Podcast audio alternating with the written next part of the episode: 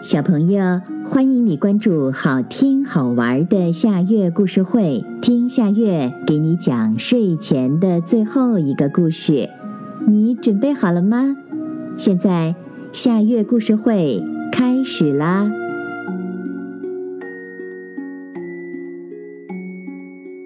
彩色的小老鼠，小老鼠阿布会唱好多支歌。但是他只能唱给自己听。小老鼠阿布会跳好多种舞蹈，但他只能跳给自己看。小老鼠阿布会玩很多种游戏，但是他只能跟自己玩。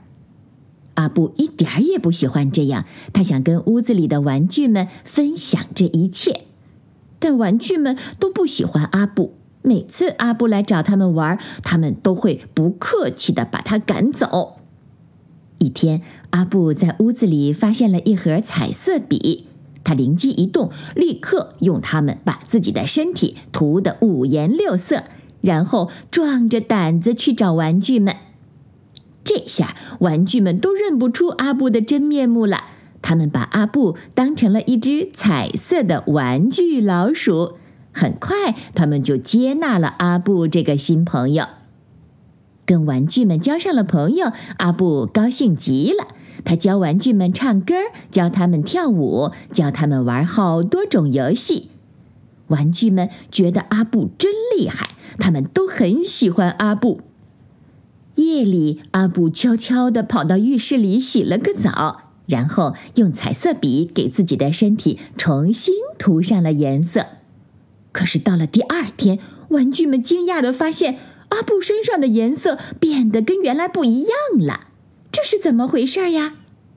哦，原来昨晚洗完了澡，阿布就匆匆的给自己的身体涂颜色，却忘了照着原来那样涂。